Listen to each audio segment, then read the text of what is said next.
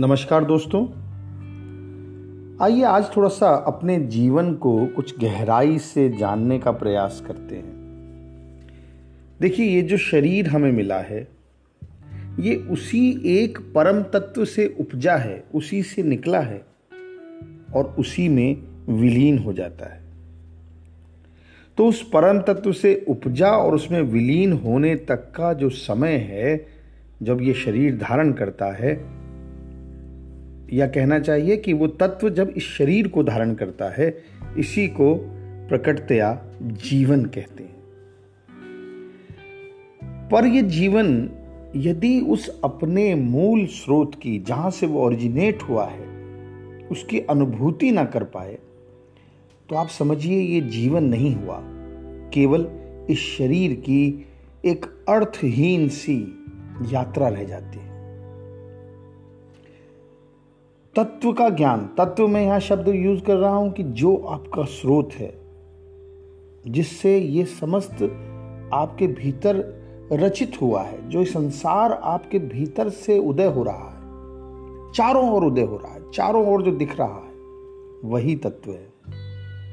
इस तत्व ज्ञान के अभाव में जीवन अपने उद्देश्य से दूर हो जाता है। ऐसा नहीं है कि हम लोग धार्मिक नहीं है। ऐसा नहीं है कि हम लोग धर्म की सभी परंपराओं का पालन नहीं करते हैं। भरपूर पालन करते हैं। दिन रात पालन करते हैं। लड़ भी पड़ते हैं दूसरे के साथ अपने धर्म के नाम पर।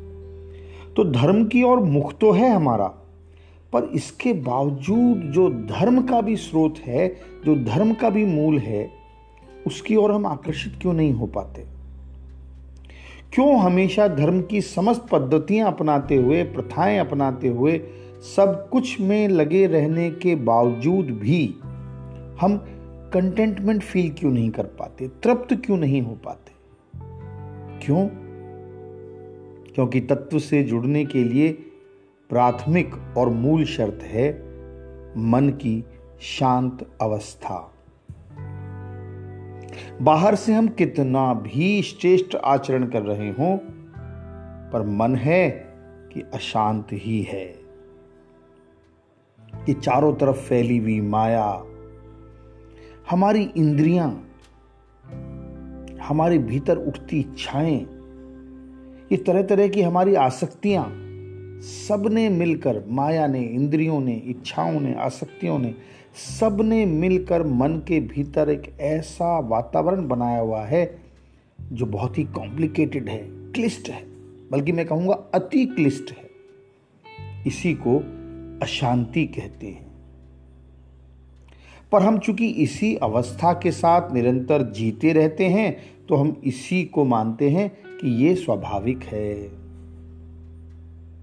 यानी कि हम ये पहचान ही नहीं पाते कि ये जिस जीवन को हम जी रहे हैं, जो भीतर ये कोलाहल मचा हुआ है, यही अशांति है। किसी भी आसक्ति के साथ यदि आप जीवन में हैं तो आपको कभी भी शांति का अनुभव हो ही नहीं सकता। ऐसा नहीं है कि कभी पुकार नहीं उठती है। जरा सी कभी लगे कि हम असहाय हो गए हैं हेल्पलेस हो गए हैं तो एकदम भगवान भगवान शब्द का उच्चारण मन में से आ जाता है। हे भगवान। और तुरंत ये उच्चारण आया और फिर से वापस अपनी आसक्ति को समर्पित हो जाते हैं। तो इतने में कहा हुआ आपका संपर्क उसके साथ? अरे कैसे होगा ये संपर्क उसके साथ?